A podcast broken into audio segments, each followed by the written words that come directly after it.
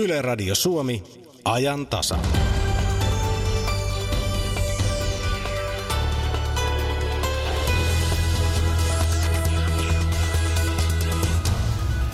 Taas alkaa pimeä vuoden aika, ei siis ihme, että Suomessa osataan tehdä valotaidetta. Kuulemme esimerkin Suomenlinnasta ja pohdimme alan tulevaisuutta. E U:ssa valmistellaan uusiutuvan energian direktiivin päivitystä. Tämä RED kaksi -direktiivi vaikuttaa myös suomalaisiin bioenergialinjauksiin. Paljonko, millaisia ja missä kasvavia puita ja niiden niin sanottuja jakeita saa polttaa ja käyttää bioenergiana? Siitä on kysymys. Vallattomasti valtiopäivillä Mira Stenström sekä kansanedustaja vieraat Anders Adlercreutz R K P:stä, Leena Meri perussuomalaisista ja Eero Suutari kokoomuksesta. Aivan alkuun Katalonian tilanteesta. Ja tasan studiossa Jari Mäkäränen, hyvää iltapäivää. Lähetystä voit seurata myös Yle Areenasta sen eri alustoilla. Espanjassa tilanne Espanjan ja Katalonian välillä kiristyy. Katalonian aluejohtaja Carles Puigdemontin johdolla on itsenäisyysliike ollut koolla viime yönä ja päättänyt jatkaa itsenäistymiseen tähtääviä toimia. Tilannetta Barcelonassa seuraa toimittaja Ismo Nykänen. Tervehdys sinne. Tervehdys, Jari. Mitä itsenäisyysliikkeen kokouksessa yöllä päätettiin? No se, mitä tällä hetkellä tiedetään, pohjautuu R A C yksi radiokanavan ja ja sitä kautta La Vanguardia suuren sanomalehden tietoihin, että yön viiden tunnin kokouksissa Puigdemont olisi päätynyt itsenäisyyskoalition ja, ja eri kansalaisjärjestöjen ja muiden tärkeiden henkilöiden kanssa seuraavaan kolmeen vaihtoehtoon, jotka nyt ovat pöydällä pohdittavaksi, kun viisikymmentäkaksi tuntia ainoastaan on aikaa siihen, kun, kun Espanjan senaatti tulee perjantaina äänestämään ö, tuon artiklan sata viisikymmentäviisi käyttöönotosta, joka vetäisi jalat alta ainakin määräajaksi Katalonian autonomialta. Ja nämä kohdat ovat äh, Puigdemontin käymien neuvottelujen jälkeen yksi, itsenäisyyden julistaminen täydellä ja välittömällä vaikutuksella. Kaksi, julistus tasavallasta ja sen äh, toteuttamiseksi vaalien järjestäminen. Ja kolme, vaalien järjestäminen ilman julistusta eroamisesta Espanjan valtiosta, eli normaalien autonomisten vaalien järjestäminen. Ja jos voidaan ajatella, että, että jokin vastaus Espanjan hallitukselta tähän on tullut, niin Rajoy puhui tänään aamulla varhain jo Espanjan parlamentin kokouksessa ja sanoi, että artiklan sata viisikymmentäviisi ainoa, se on ainoa mahdollinen vastaus Puigdemontille, joten kuten sanoit, Jari, tilanne on kiperä. Kuinka merkittävät päättäjät siellä oli Puigdemontin johdolla pa- paikalla?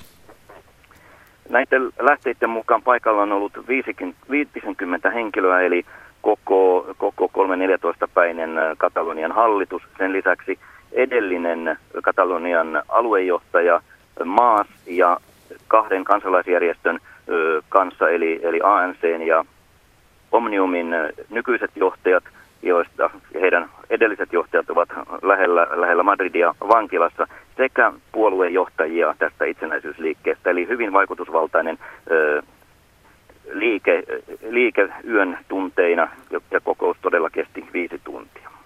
No siellä on opiskelijat kuulemma tänään osoittaneet Espanjan hallitukselle mieltään. Kyllä heti aamusta. Päivä ei ollut vielä valjennut, kun opiskelijat lähtivät liikkeelle Barcelonan johtaville teille, päämoottoritie A P seitsemän ja B kolmekymmentä valtatielle. Ne olivat aamulla suljettuina ja isojen banderollien äh, voimin opiskelijat ottivat kantaa siihen, että perjantaina tuota sata viisikymmentäviisi artiklaa, sitä ei saa missään nimessä ottaa käyttöön. Se veisi, veisi äh, oman päätösvallan ulkopuolelle koko Katalonian. Ja lisäksi huomenna torstaina opiskelijat ovat valtaamassa Barcelonan keskustan. Tämä liikehdintähän alkoi ö, tasan neljä viikkoa sitten, jolloin opiskelijoiden tuolloiseen mielenosoitukseen osallistui parisataa tuhatta ihmistä, joten hyvin mielenkiintoisia hetkiä eletään nyt ennen, ennen viikonlopun ratkaisua. Eli niin sanotusti Space Patrie ovat, ovat tuota Katalonian itsenäistymisen puolella jollakin tapaa? No ju, juuri niin, ja, ja, ja Ja se, se, mikä tästä tekee tästä liikehdinnästä heti niin kuin tänä iltana jo kättelyssä sellaisen, että katsotaan mitä tapahtuu. Nimittäin tasavaltalaismieliset ovat päättäneet kello yhdeksäntoista kolmekymmentä tällaista aikaa mennä Katalonian hallituspalatsin eteen ja vaatimaan pikaista tasavallan julistamista. Ja tuota, kuningas hänkään ei ole vissi ihan ilman tuota jonkunnäköistä ää, mielen ilmausta siellä selvinnyt hänkään? No ei selvinnyt eilisiltana. Ää, Gironan eli Puigdemontin kotikaupungin ää, kaupunginhallitus ää, oli päättänyt äänin seitsemäntoista kolme ja mukana oli neljä tyhjää ääntä lisäksi, että Felipe kuudennen persona on nyt ei-toivottu Gironassa ja tämähän on tietyllä lailla suora hyökkäys monarkiaa vastaan, sillä, sillä ää, Espanjassa kruununperillinen, jota Felipe kuudes aikoinaan oli, on Asturian ja, ja Gironan prinssi.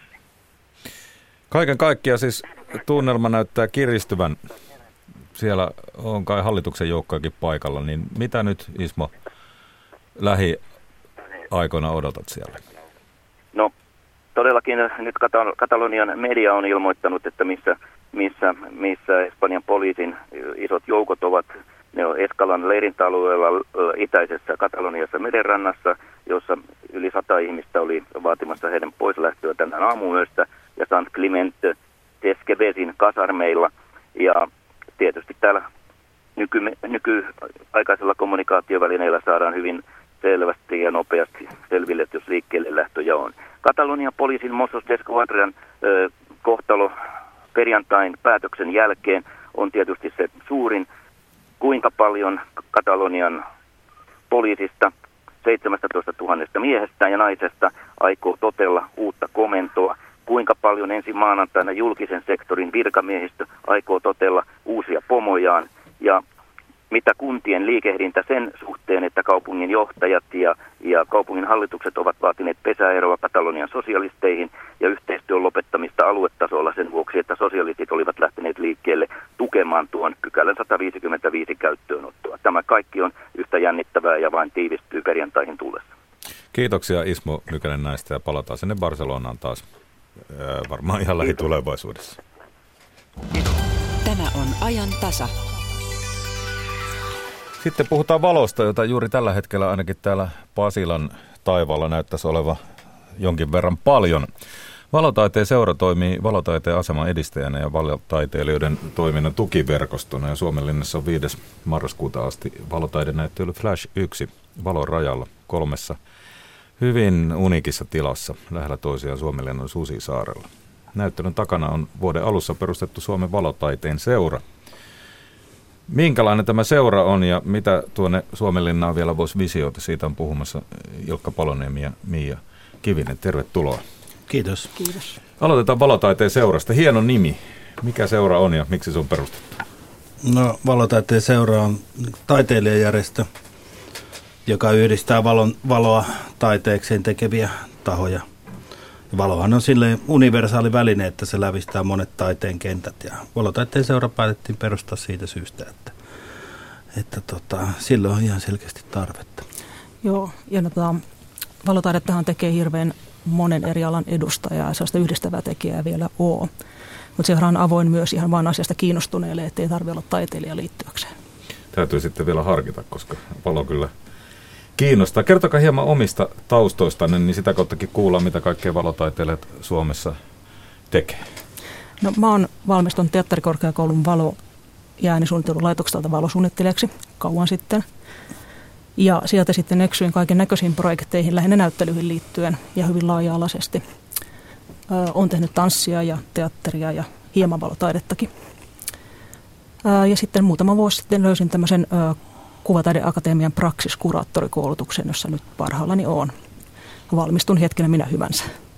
Tuota, Ilkka Paloniemi, mitäs kaikkea sä oot tehnyt? No, mulla lähtee historiaa kahdeksankymmentäluvulta. Mä olin teatterissa Kemissä jo siellä. Ja sitten kaikkien eri vaiheiden jälkeen olen toiminut esittävän taiteen kentällä kaikissa lajeissa, teatteri, tanssi ja opera.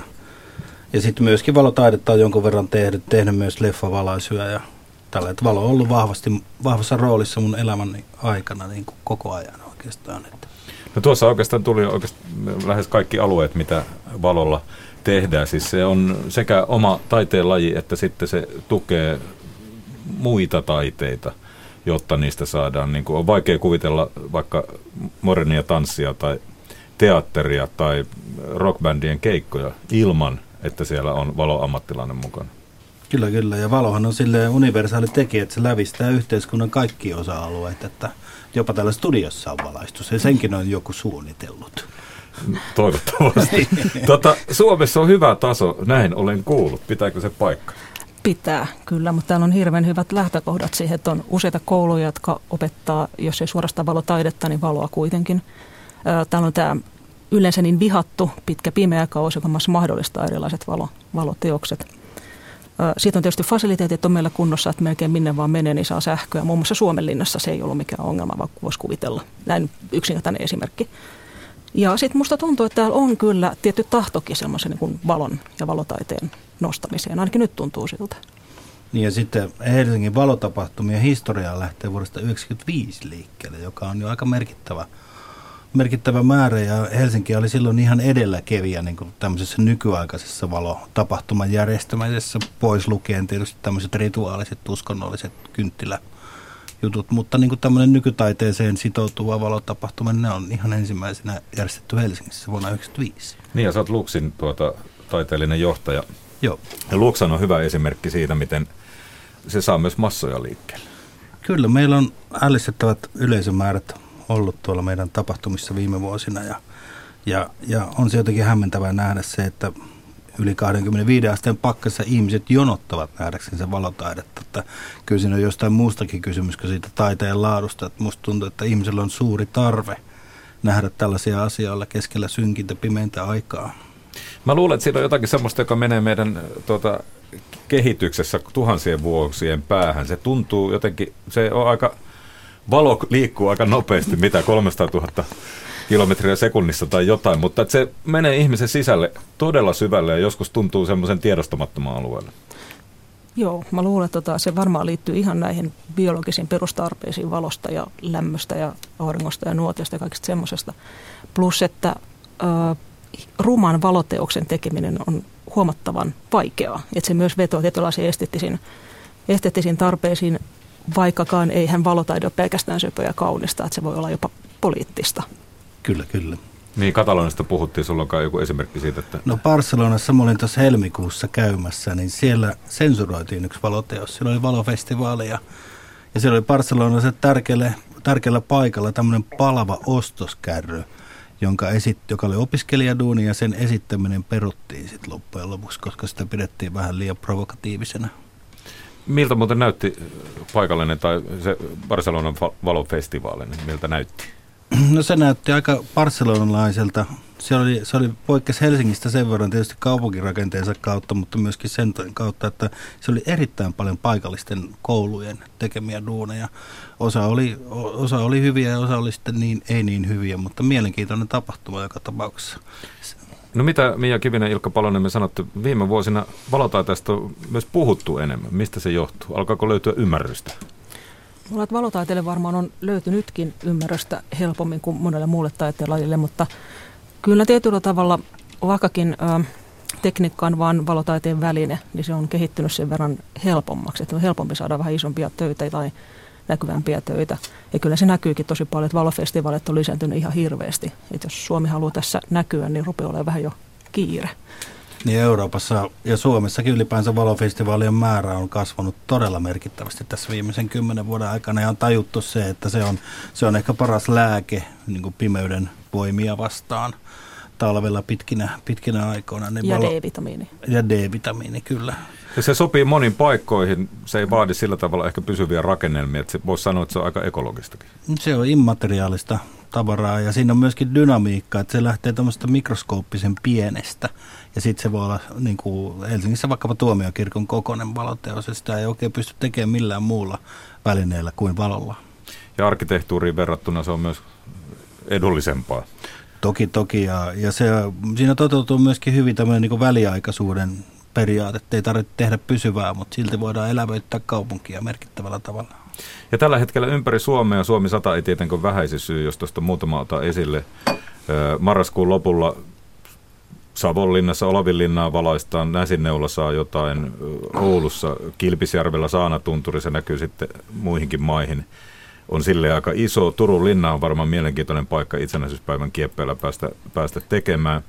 Sitten on tuota, Pohjois-Suomessa on tämmöinen äh, loistava Pohjois-Pohjanmaan valokiertue, joka käy Kuusamon, Pudasjärven, Utajärven, Pyhäjärven, Ylivieskan, Raahen, Tyrnävän, Kempeleen, Iin ja Oulun kautta marraskuun aikana, aikana tota, ää, ja sekin on osa tämän Suomen, Suomen sata-juhlavuoden ohjelmaa. Tuo esimerkki siitä, että, että sitä tosiaan on, sitä on alkanut olla. Joo, mä luulen, että tänä vuonna ei varmaan yhtään kaupunkia, jossa ei ainakin jotain valoteosta tehdä. Ja Suomenlinnassa on Flash-näyttely, joka oli tosi hieno. Kertokaa siitä. No se, se olisi meidän seuran ensimmäinen, ensimmäinen näyttely. Ja lähdettiin tämmöistä peruskysymyksestä, että mitä valotaide oikeastaan on. Nämä genrejen kysymykset, niiden rajat ei oikeastaan niin kuin sen katsomiseen vaikuta mitään. Se on enemmän tämmöinen alan oma kysymys, mutta siitä saatiin kuitenkin hyvä teema. Että me ollaan etsitty semmoisia töitä, jotka menee rajapinnoilla, niin kuin esimerkiksi mediataiteeseen ja näyttämötaiteeseen ja mitä näitä nyt on niin kuin rinnakkais, rinnakkaistaiteita. Jos mietitään luksia, niin tämä voisi olla ehkä semmoinen niin kuin lux unplugged. Että jos luksissa on semmoinen isompia töitä suurin osa, mikä on myös hienossa, hienoa luksissa, että siellä on aina myös joku pieni juttu. Niin äh, Flash yksi on semmoinen niin kuin vähän pienimuotoisempi, ehkä intiimimpikin. Ja täytyy sanoa, kun kävin siellä Avajassa katsomassa, niin on myös hienoa päästä paikkoihin, jonne ei normaalisti pääse, vaikka se pumppuhuone tai Suomen ensimmäinen lentokonetehdas, niin olihan ne jo paikkoina hienoja. Ja, ja tuohan on yksi valotaiteen elementti, että sillä saadaan paikoista melko dramaattisia ja, ja esiin semmoisia puolia, mitä ei ehkä muuten pääse näkemään. Se on silleen, että valotaide voi tai sillä on ehkä mahdollisuus tai se ehkä tapahtuu siinä, että se virittää sen tilan kertomaan jotain muuta. Se niin kuin vääntää sen todellisuuden jokseenkin toisenlaiseksi. Se on kyllä edelleenkin mulle mysteeri, että mitä siinä tapahtuu tai miksi se toimii niin hyvin, että, että kun valotaide viedään johonkin vahvan karakterin tilaan, niin kuin esimerkiksi tuolla Suomenlinnassa on ne kaikki tilat erittäin vahvalla historialla ja ne niin kuin luonteella varustettu, niin silti se toimii. Siinä on, se on jotenkin outo asia. Mä en tiedä, keksinkö Mia tälle jonkun selityksen. Joo, tota, no sehän ei todellakaan mikään neutraali galleriatila tämä Suomenlinna. Um, ja siellähän on siis vahvoja tilasidonnaisia töitä, kuten Grönlannisusen uh, punainen horisonttityyppinen työ, mutta sehän perustuu siihen, että se on kaivossa. Että se ei toimisikaan ehkä missään muualla kuin siellä. Sitten taas on muutama semmoinen työ, jonka voisi viedä pois siitä tilasta, mutta ei ne silti olisi ihan täysin samat. Et. Ja Suomenlinna jotenkin sopii siinäkin mielessä, että kun se on maailmanperintökohde, niin valot ei pilaa historiallisia historiallisia tiloja ja rakennuksia. Visioidaan vähän. Suomenlinnahan pitäisi saada pysyvä valotaiteen keskus, eikö vaan? No, tämä on meidän tämmöinen suuri unelma pitkän aikavälin tähtään, että mihin me pyritään, että, että Suomeen saataisiin tämmöinen keskus. Esimerkki on tuolla Saksassa Unnassa. On tällainen kansainvälinen valotaiteen keskus, joka, joka elävöittää sitä kaupunkia huomattavasti. Ja Helsingissä voisi olla tämmöinen samanlainen keskus olemassa, esimerkiksi vaikka Suomenlinnassa tai jossain muualla, ja se, se voisi tukea niin kuin Helsingin tämmöistä erikoista matkailubrändiä, mihin muun muassa kuuluu saunat ja tällaiset erikoisjutut Suomelle tyypilliset.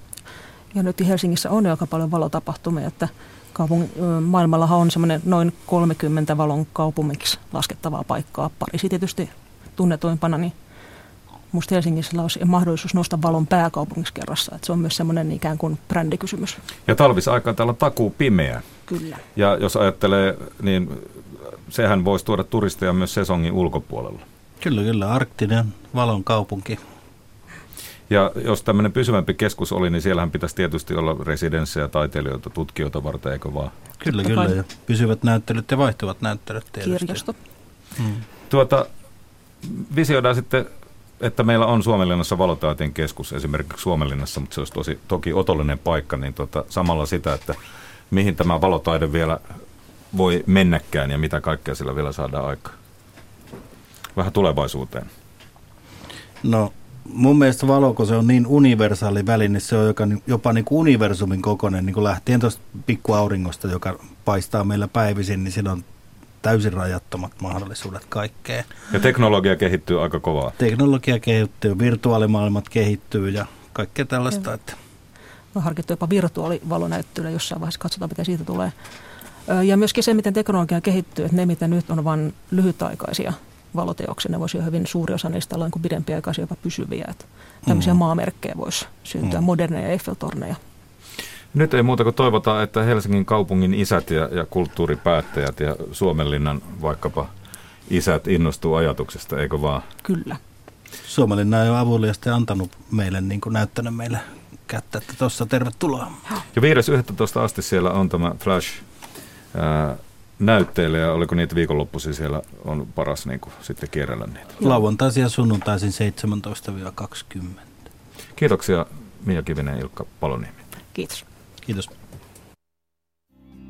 Muistatte varmaan, että kevättä ja kesää odotettiin ihan tosissaan. Monet irvailivat, että kevät jäi välistä ja kesä tuli sitten heinäkuussa. Ainakin jonkinlainen kesä. Mutta millainen kesä oli lintujen kannalta? Miten pönttölintujen emot ja poikaset menestyivät? Saiko kuusitiainen, leppälintu, puukiipi ja helmipöllö poikansa maailmalle? Soita ja kysy lintujen pesimisestä tai kerro havaintosi. Studiossa on vastaamassa kysymyksiin yli neljätuhatta linnunpöntön huoltaja ja toimitusjohtaja Urpo Koponen.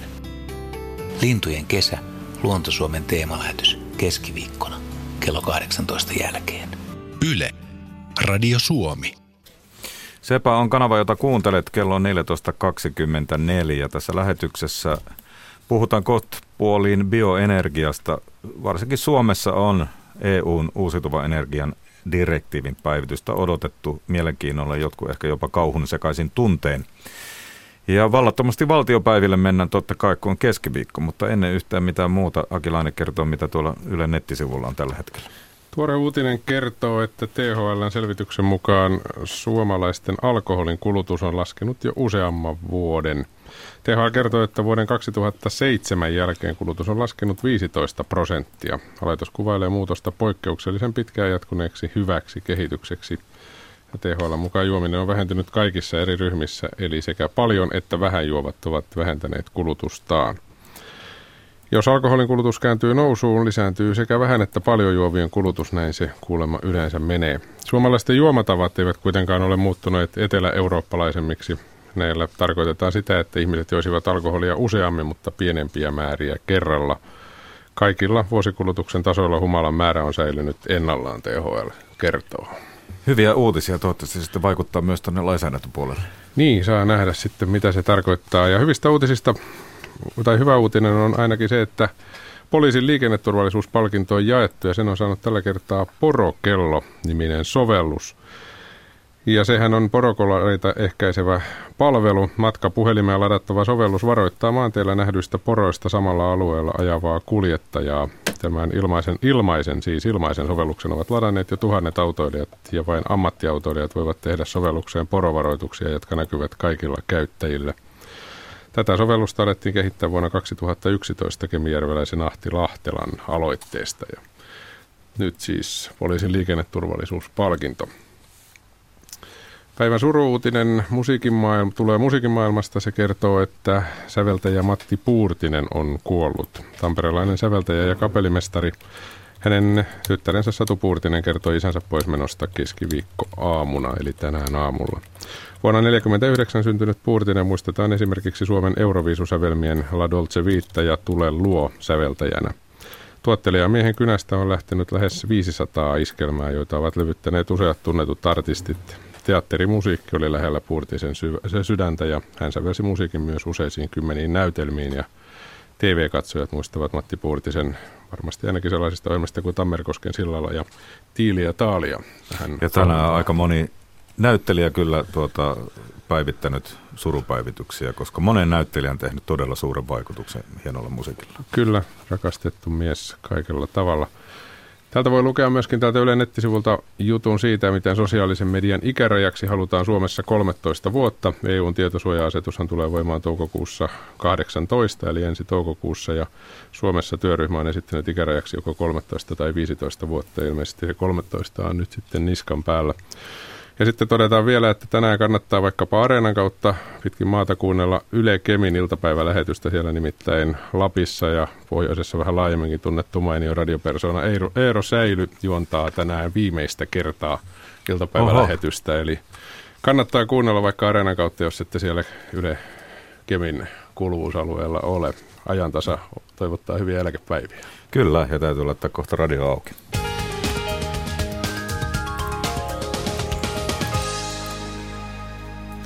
Liikennetiedote ysi tielle. Tämä menee Humppilaan Kankaan liittymän Myllynkulman kohdalla on raskaan ajoneuvon nostotyö käynnissä, yksi ajokaista suljettu liikenteestä. Liikenteeltä tie yhdeksän Humppilaan kohdalla Kankaan liittymän kohdalla nostetaan autoa.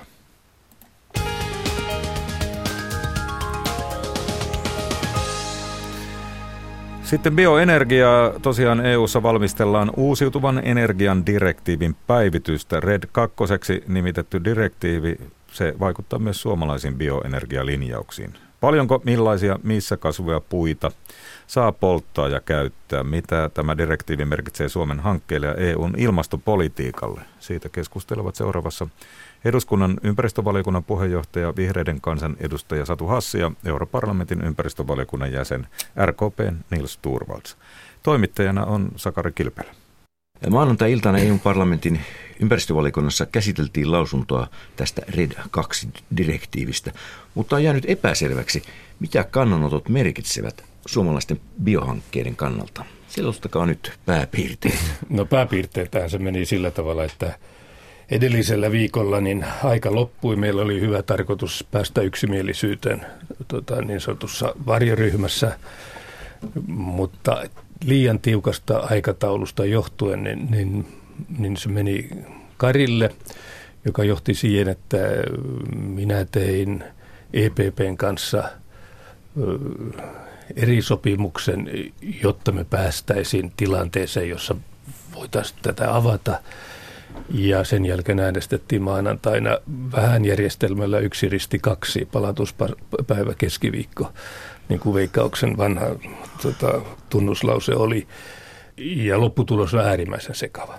Hmm. Ja, tota, ja se johtaa sitten seuraavassa vaiheessa siihen, ja siitä on jo alustavasti sovittu sekä Mas Aikhotin tämän vihreän kanssa että muiden kanssa, että katsotaan lähimpien viikkojen aikana, millä tavalla tätä saadaan parsittua kokoon tavalla, joka on kokonaisuus eikä, eikä ikään kuin hyvin reikäinen esitys. Jos, jos tätä ajattelee jonkin sellaisen kannalta, jo, jonkun yrityksen tai henkilön kannalta, joka vaikkapa Suomessa pohti, pohdiskelee isoa bioinvestointihanketta, niin, niin, niin onhan tämä aika sekasortoinen tilanne. Ehdottomasti, kyllä. Olen puhunut niiden kanssa eilen tästä sekasorrosta tota, ja yrittänyt vähän rauhoittaa ja sanoa, että kyllä me varmasti päästään eteenpäin. Ja Suomessahan tämä merkitsee esimerkiksi Kemissä Kaidin, Kaidin hankkeiden arvioida, arvioida varmasti näillä, näillä perusteilla. Eduskunnan ympäristövaliokunnan puheenjohtaja Satu Hassi, mikä on nyt teidän mielestänne tärkeintä? Mikä pannaan etusijalle ja mikä on sille, tälle tärkeimmälle alisteista? No itse asiassa kuunnellessani tätä, mitä keskustelitte Nils Turvaldsin kanssa, niin ajattelin koko ajan, että muistakaa nyt hyvät ihmiset, tässä on kysymys ilmastolainsäädännöstä. Tässä on kysymys lainsäädännöstä, joka on osa sitä kokonaisuutta, millä pyritään hillitsemään ilmastonmuutosta ja, ja ilmastonmuutoksen hillinnällähän on todella kiire. Ja perusasiahan on se, että metsät ja maankäyttö on ihan todella suuri osa tätä kun maapallon ilmaston kokonaisuutta. Asia, mistä Suomessa ei ole oikeastaan mediassa puhuttu ollenkaan, on se, että mikä ilmeisesti kuitenkin siellä europarlamentissa suurimmalle osalle oli tärkein asia siinä maanantaisessa äänestyksessä, oli se, että siinä rajoitetaan tulevaisuudessa ruoan ja rehun ja muiden pellolla kasvatettavien raaka-aineiden käyttöä autojen biopolttonesteiden raaka-aineena. Nämähän on olleet sellaisena välivaiheena ihan sinänsä hyväksyttävä, mutta pitemmän päällähän ei ole missään tapauksessa kestävää, että, että peltopinta-alasta maapallolla, jossa ihmiset tarvitsevat ruokaa, niin kilpailee ruoantuotanto ja autojen polttoaineiden tuotanto. Ja, ja tässä asiassa europarlamentin ympäristövaliokunta otti komissiota tiukemmankin kannan, ja tämä on, on hyvä asia.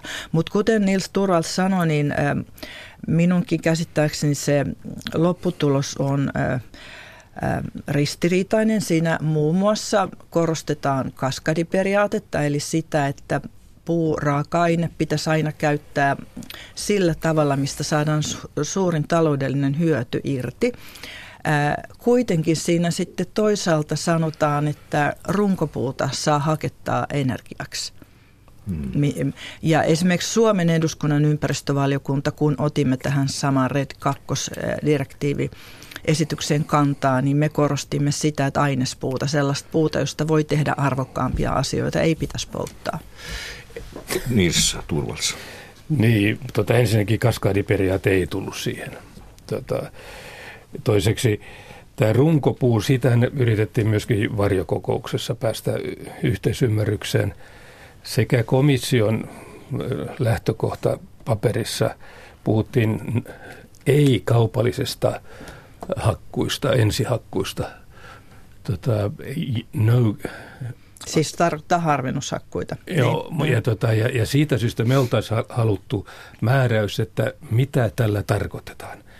Koska tota, silloin kun puhutaan metsänhoidosta, niin valitettavasti Euroopan parlamentissa tilanne on se, että, tota, että suurin osa mepeistä eivät tiedä, mitä metsänhoito on, ja se tekee sen aika hirvittävän vaikeaksi. Eli me oltaisiin haluttu määritelmä sitä, että mitä saa käyttää tota, ensiha- ensiharvennuksen ja toisenkin harvennuksen puusta, ja, ja tota, koska me ollaan itse asiassa Hassin kanssa ihan samaa mieltä siitä, että koko puuta ei pitäisi tässä käyttää. No tässähän on siis kysymys on siis uusiutuvan energian direktiivin päivittämisestä, ja se, ja se tarve tulee tästä ilmastopolitiikasta, niin niin. niin. Jos tästä nyt johdetaan niin kuin tällainen, tällainen Su- Suomen asema tässä, niin, niin mitä se teidän mielestänne merkitsee? Minkä, minkä, mikä on niin kuin oikeata politiikkaa? Hassi, laitoitte tämän järjestyksen niin, että ilmastopolitiikka ja siitä sitten johdetaan. Mm. No siis kun joka tapauksessa se eh, tavallaan semmoinen niin kuin katto, fakta, jonka alla tämä niin kuin koko asia tapahtuu ja joka pitäisi kaikessa toiminnassa ottaa huomioon se, että on, on ilmastonmuutos, että se on äh, niin kuin suurin uhka ihmiskunnan tulevaisuudelle ja meidän pitää erilaisia toimintoja muuttaa ja sopeuttaa sellaisella tavalla, että me pystytään pitämään ilmastonmuutos äh, alle, alle niin kuin vaarallisen rajan ja äh, jos ajatellaan nyt sitten Suomessa tai missä tahansa maassa yrityksiä, niin minusta semmoinen viisas ohjenuora on se, että ei niinkään tuijota lainsäädännön tämänhetkisiin nippeleihin, vaan niin kuin kuuntelee sitä, mitä tutkimus sanoo siitä, että mikä on ilmaston kannalta kestävää. Koska nämä lains, että jos nyt tässä ja nyt syntyy lainsäädäntöä, joka sitten sanoo, että se on ok tehdä jotain asiaa, mikä oikeasti kuitenkin on ilmaston kannalta huono, niin se voi hyvin sitten olla, että viidestä kymmeneen vuoden päästä lakeja muuttuu. Muutetaan, kun sitten, sitten kun ymmärretään entistä paremmin se, että, että ilmastonmuutoksen hillintä on se ykkösasia. Että, että vaikka laki sallisi ilmaston kannalta huonon toiminnan, niin en pidä sitä yrityksen kannalta kuitenkaan viisaana ja kaukokatseisena. No, ei niissä turvallisessa kommenttia, mulla on kysymys sitten. Niin, niin, siis välillä tuntuu siltä, että nämä suureet ei ole ihan hallinnassa. Suurin ongelma on päästökauppa, joka ei toimi. Sen jälkeen tota, taakanjako, jossa ei olla vielä päästy eteenpäin. Ja se, että Suomen metsät tai Ruotsin metsät yhtäkkiä nostetaan ikään kuin maailman pelastajaksi, siinä on vaan mittavire. Mm. No millaiset ovat ne pääintressit, jotka kohtaavat vaikkapa parlamentissa? No parlamentissa, tota, ja siinäkin mä oon öö, Hassin kanssa ihan samaa mieltä. Parlamentissa törmäsi toisiinsa maatalousintressit ja sitten vielä kaupan päälle tuota, Puolan hiiliintressit ja sitten meidän intressit, jossa, jossa me yritettiin löytää jotain sellaista sopivaa väylää tämän, tähän tulevaisuuteen. Ja näin siinä kävi myöskin niin sanotusta I L U C-lainsäädännössä kolme vuotta sitten, eli me helposti pär- törmätään tähän. Ja niin kauan kun päästökauppa ei toimi niin kuin sen pitäisi toimia, niin me jäädään jatkuvasti jälkeen näistä tavoitteista. No tästä olen Nils Turvaldsin kanssa samaa mieltä, että E U:n päästökauppa on aivan liian reikäinen. Se, se ei toimi kunnolla. Päästötavoitteita pitäisi tiukentaa siten, että hiilidioksidipäästötonnin hinta sille tupruttajalle kasvaisi, jolloin sitten tehtäisiin fiksumpia valintoja yrityksissä, fiksumpia, fiksumpia investointeja. Äh, mutta tietysti kun katsotaan kutakin lainsäädäntöä, joka on silloin pöydällä, niin pitäisi katsoa sitten niin kuin sen, sen lainsäädännön asioita. Ja tässä, tässä nimenomaisessa lainsäädännössä ja myöskin, myöskin tässä niin sanotuissa L U L U C F-laskentasäännöissä, joka on hyvin lihe, läheisesti, se liittyy niin kuin samaan teemaan, vaikka se on sinänsä E U-lainsäädäntö tässä työssä niin kuin erillinen lainsäädäntö, niin Niin mun mielestä pääkonflikti on ikään kuin sen sanoman välillä, mitä tulee luonnon ja ilmaston tutkijoilta siitä, että mitä nyt olisi vastuullista tehdä ilmaston näkökulmasta. Ja sitten on toisaalta erinäköiset taloudelliset intressit äh, äh, niin kuin suurten teollisuusyritysten äh, ymmärrettävä sinänsä halu puolustaa vakiintuneita toimintatapojaan ja, ja vastustaa niin kuin niiden ehtojen muutoksia. Näin Satu Hassi. Mukana keskustelussa oli myös Nils Turvalds ja toimittajana Sakari Kilpelä. Eduskunnan asialistalla on tänään muun muassa työvoiman saatavuus ja lupa-asiat. Aiheesta tehty lakialoite on kirvoittanut julkisuudessa kipakkaakin sananvaihtoon. Vallattomasti valtiopäivillä osuudessa valtiosalista jatkaa vieraineen Mira Stenström. Tervetuloa lähetykseen kansanedustajat Anders Adlercreutz R K P:stä, Eero Suutari kokoomuksesta ja Leena Meri perussuomalaisista. Kiitos. Mennään tuohon työvoiman saatavuuteen ihan hetken kuluttua, mutta katsotaan eilistä uutista. Eilen kuultiin valtiovarainministeri Petteri Orpon sanomana, että valtio tarvitsee tänä vuonna miljardin arvioitua vähemmän velkaa ja syynä on talouden hyvä vire. Nyt kommentit teiltä kaikilta. Osasitteko odottaa tällaista uutista? No kyllä osasin odottaa, että, että jotain muutosta siihen tulee, koska kuitenkin talouden käänne on ollut kohtalaisen nopea nyt parempaan suuntaan. Kun se ton numerosta asettaa kontekstiin, niin sit pitää on syytä todeta, että Euroopassa kuitenkin on aika hyvät suhdanteet tällä hetkellä. Ja meidän velanotto on kuitenkin vielä tolla tasolla, ja jos kohta korot ehkä lähtee nousuun ja suhdanteet Euroopassa kääntyy alaspäin, niin, niin kiirettä meillä kyllä on, että me päästäisiin päästäis niin kuin plussan puolelle. Näin sanoi siis Anders Adlercreutz, entä Eero Suutari? No ei se siinä mielessä yllättänyt, koska nyt on pitkin vuotta ollut vihjeitä siitä, että elinkeinoelämällä menee paremmin, ja nyt kun se on osoittautunut laaja-alaisemmaksi ja vientikin joudunut vetämään, niin se on selvä, että se, niin kuin tässä tässäkin tapauksessa tuli verotulojen kautta se miljardin euron tai yli miljardin sadan miljoonan euron tulon kasvu, niin voisi sanoa, että se on niin kuin erittäin hyvä uutinen tälle meidän tämänhetkiselle menolle. Totta kai tässä on, niin kuin on haasteita nimenomaan, kun ennustetaan, että se vielä kasvu olisi pienempää tulevaisuudessa, ja se on tosi huono juttu, jos näin rupeaa käymään. Leena Meri. No, se on hieno uutinen, ja olen erittäin tyytyväinen siitä, että kukapa tahansa ei olisi, jos velkaa joudutaan ottaa vähemmän. Aina muistelen sitä, kun silloin keväällä kaksituhattaneljätoista olin itse ehdokkaana ja katselin tätä edellisen hallituksen alku- tai lopputaivalta, niin se oli aika järkyttävää, kun velka kasvoi ja se oli tosi sekava se tilanne, kun mitään ei saatu päätettyä. Ja tietysti nyt olisin vaan toivonut, että tässä tulevassa budjetissa ja vielähän tuossa hallituksella on aikaa, niin katsottaisiin sitä sisäistä oikeudenmukaisuutta, että siihen on mahdollisuutta, että perussuomalaiset lähtee siitä, että nyt kun tämä kasvu on parempaa ja nyt nähdään, että velkaakaan ei tarvitse ottaa enempää eikä mekään haluta sitä ottaa enempää. Itse asiassa meillä on ensi vuosien budjetissa vähän vähemmän, niin tavallaan se, että muistettaisiin kaikissa heikoimmissa olevat ihmisetkin. Että just äsken käsiteltiin tuossa eduskunnan oikeusasiamiehen kertomusta ja siinä tuli taas tämä esimerkiksi vanhustenhuolto ja lastensuojelu jatkuvina ongelmina vuodesta toiseen, että sinne voisi panostaa.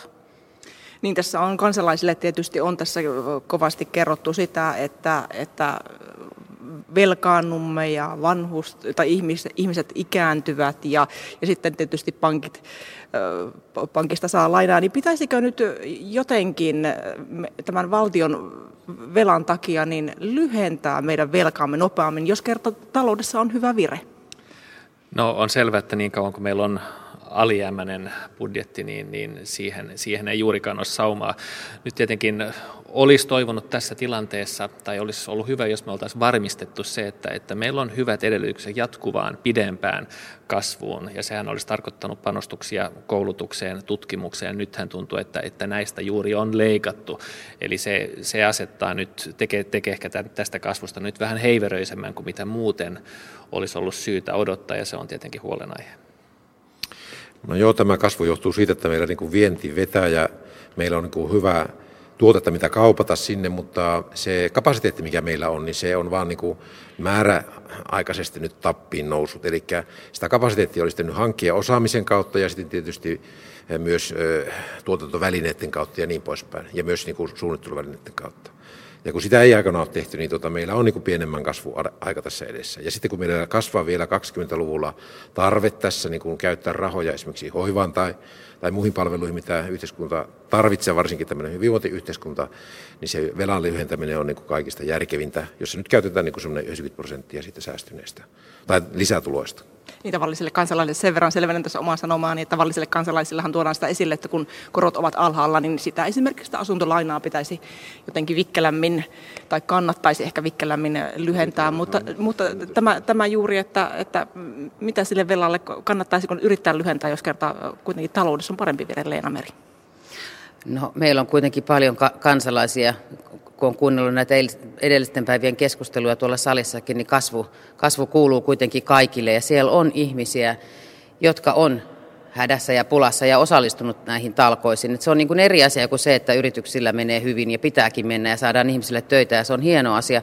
Mutta se ei lohduta esimerkiksi eläkeläistä, jolle ei jää rahaa elämiseen, että menot kasvaa ja tulot ei. Että, et, et se pitää kuitenkin muistaa, että tuota noin, niin he eivät ole vain numeroita, vaan he on ihmisiä siellä arjen keskellä. Ja en lyhentäisi nyt lainaa nopeammin. Tämä oli hieno uutinen, että vähemmän joudutaan ottamaan, mutta siellä budjetin sisällä painottaisin ja panostaisin toisin. Et esimerkiksi ensi vuoden verotaulukko eläkeläisten kohdalla, niin se on sillä lailla nousevaa, että mitä enemmän tienaat, niin sen enemmän saat prosentuaalisesti alennusta, ja sitä olisi voinut tasoittaa toisinkin. Panostaisitteko te toisin jollain tavalla, Anders Adlercreutz? No R K P:n varjobudjetissa me ollaan tehty toisenlaisia panostuksia, erityisesti eläkeläisten suhteen. Ollaan, ollaan takueläkkeitä nostettu muun muassa, ja, ja, ja tota, myöskin, myöskin tuloveroprosentteja säädetty, mutta kyllä mä haluaisin muistuttaa sinänsä kaiken kaikkiaan, että, että mehän otamme vielä velkaa vuositasolla, että mehän ei tässä vielä lyhennetä, kun ehkä muutaman vuoden kuluttaa sitä kokonaissummaa. Kyllä Suomi on yksi, voisi sanoa, kohtuullisimmista yhteiskunnista sen suhteen, että meillä niin kuin nämä kaikki veroalennukset ja muut tapahtuu sillä tavalla, että vähintään kaikille tulee samat prosentuaaliset alennukset ja sitten mieluummin niin, että pienituloisilla on suurimmat alennukset prosentuaalisesti. Meillä on progressio, joka on niin kuin tällä hetkellä Euroopan jyrkin, ja tietysti sen kasvattaminen luo sitten huonon tulevaisuuden niin kuin koko talouden kasvattamiselle. Mennään nyt sitten tähän lähetekeskusteluun, joka, joka tänään on, on asialistalla. Eli kyseessä siis lakialoite E U:n ja anteeksi, etäalueen ulkopuolelta tulevan työvoiman saatavuusharkinnasta luopumisesta. Tämän lakialoitteen on allekirjoittanut yli sata kansanedustajaa eri eduskuntaryhmistä, ja Eero Suutari ja Anders Adlercreutz olette te, te olette allekirjoittajina. Miksi olette allekirjoittanut, Eero Suutari? No tämä kahdeksankymmentäluvulta syntynyt ja voisi vois sanoa, että sinne jäänyt öö, tällainen este, kasvu, kasvun este ja työllisyyden este on minun mielestäni tota, jätettävä nyt jo rauhaa. Eli niin kuin, meillä on niin kuin, yrityksillä hankaluuksia tällä hetkellä saada osaavaa työvoimaa ja työvoimaa just nimenomaan tiettyihin ammatteihin. Ja kun sitä rajoitetaan sillä tavalla, että se kestää mikrillä ja lupapalvelussa noin kuutisen kuukautta keskimäärin, niin se sitten vähentää sitä suomalaista työtä sillä tavalla, että se työ siirtyy muutamilta osilta, esimerkiksi jalostusketjussa, alihankinnassa ja muussa, niin muualle kuin Suomesta. Ja meillä on tällä hetkellä pulaa kymmenisen tuhatta esimerkiksi tuolla pelkästään softapuolella, jos ajatellaan ohjelmistorobottien ja vaikka sitten tekoälyn tai sitten ö, muun teknologian kehittämisen puolella. Pelkästään niin kuin e-sportilla tarvitaan tällä hetkellä tuhannen työntekijää jo. joka Jännissäkin tarvitaan niin kuin lähemmäs sataa. Eli niiden hankinta on niin kuin tosi hankalata. Ja se, se viive, mikä siinä on, niin se rassaa meidän kasvua tulevaisuudessa. Entäs Anders Adlercreutz, miksi sinä olet allekirjoittanut? Näin kyllä asian ihan niin, niin kuin Eerokin, että, että, että, että tämä on syytä poistaa tämä tarveharkinta. Verrataan Ruotsin ja Suomen välistä tilannetta, niin Ruotsissa kansainvälisillä suuryrityksillä on, on, on konttoreita sata kaksikymmentäviisi, Suomella yhdeksän, Suomessa yhdeksäntoista. Se on yksi kuva siitä, mikä meidän maiden välinen kilpailusuhde tällä hetkellä on. Kansainväliset yritykset tulevat mielellään Ruotsiin, siellä työmarkkinat ovat tässä suhteessa vapaammat.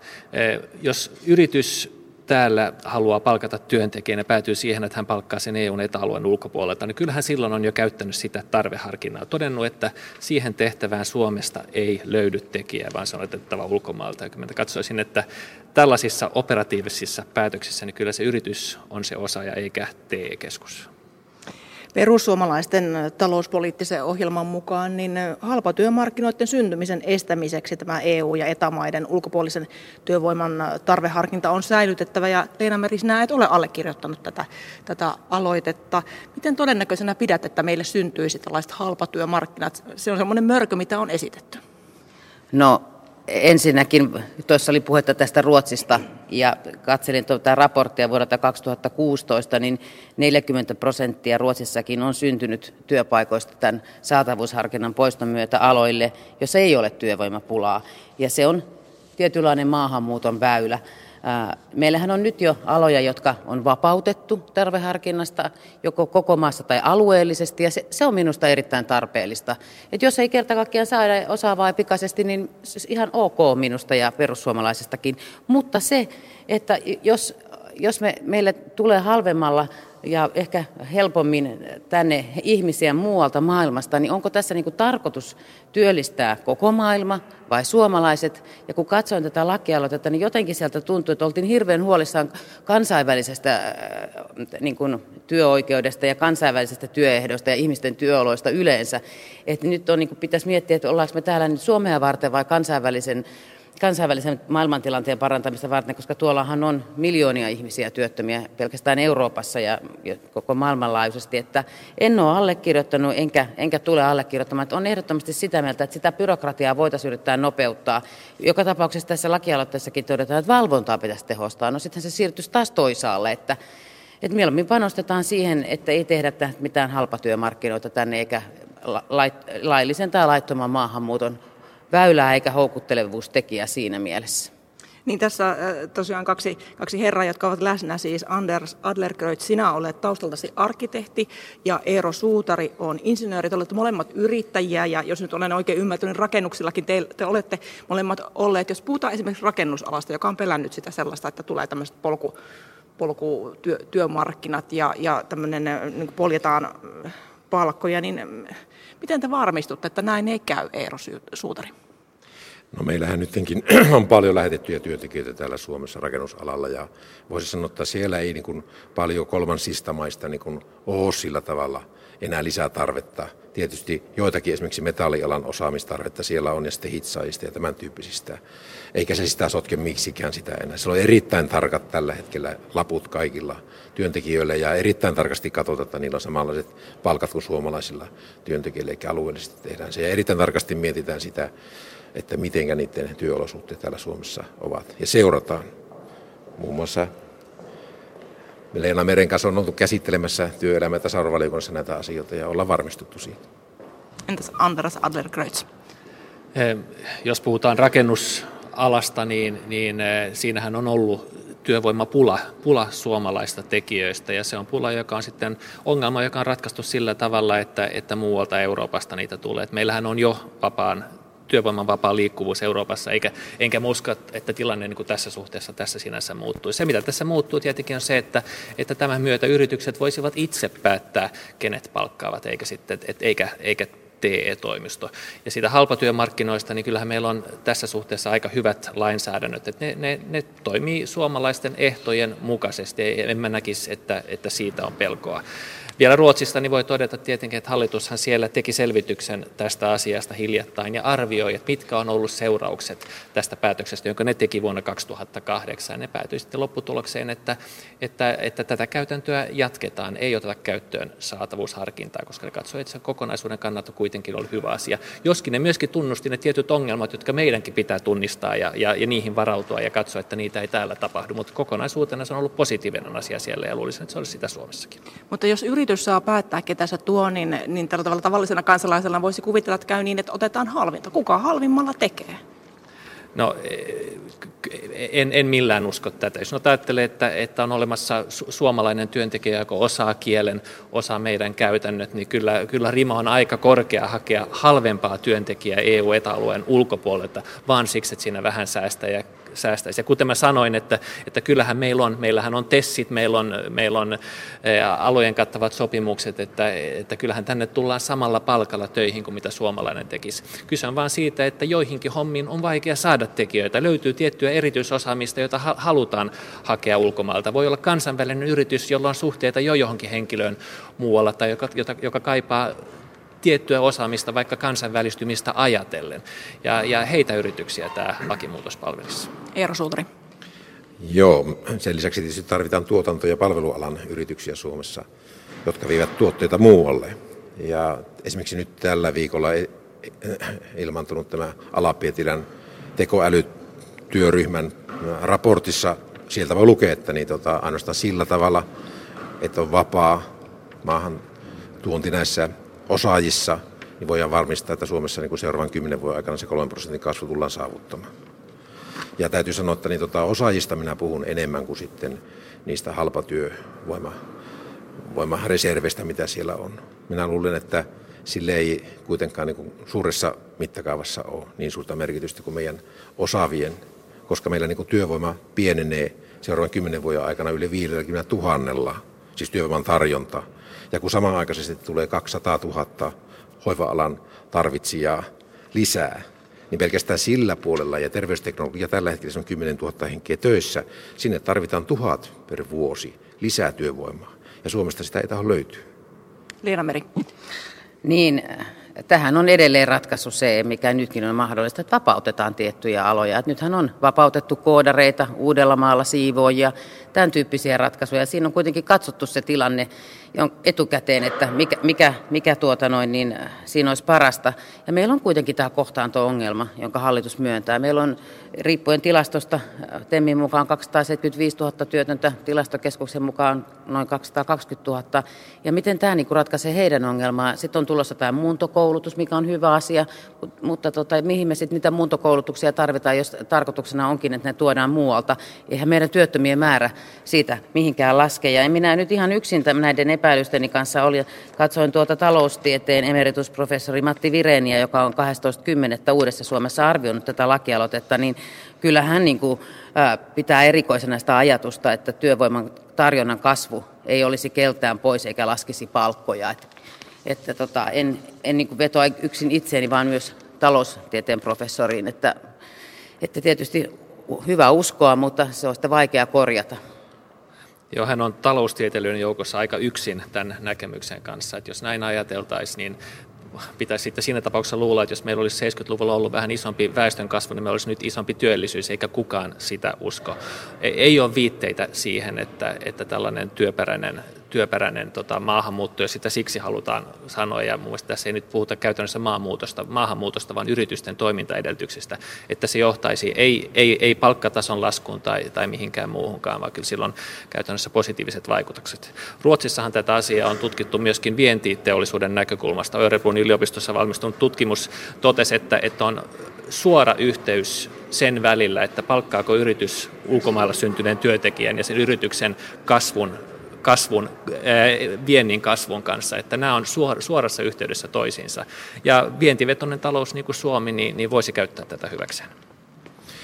No, jos mä kertoisin itsestäni, mä olen Kainuusta ja siellä on ollut tähän mennessä niin työttömyys aika suurelta, suurena puheenaiheena. Tällä hetkellä työttömyys on niin kuin samalla tasolla kuin muualla valtakunnassa, mutta meillä on erittäin suuri työvoimapula, just nimenomaan sähköpuolen osaajista, metallialan osaajista ja hitsaajista. Siellä tehdään konepajat töitä muun muassa tänne tänne ja Tampereelle raitiovaunuja ja tämän tyyppisiä asioita.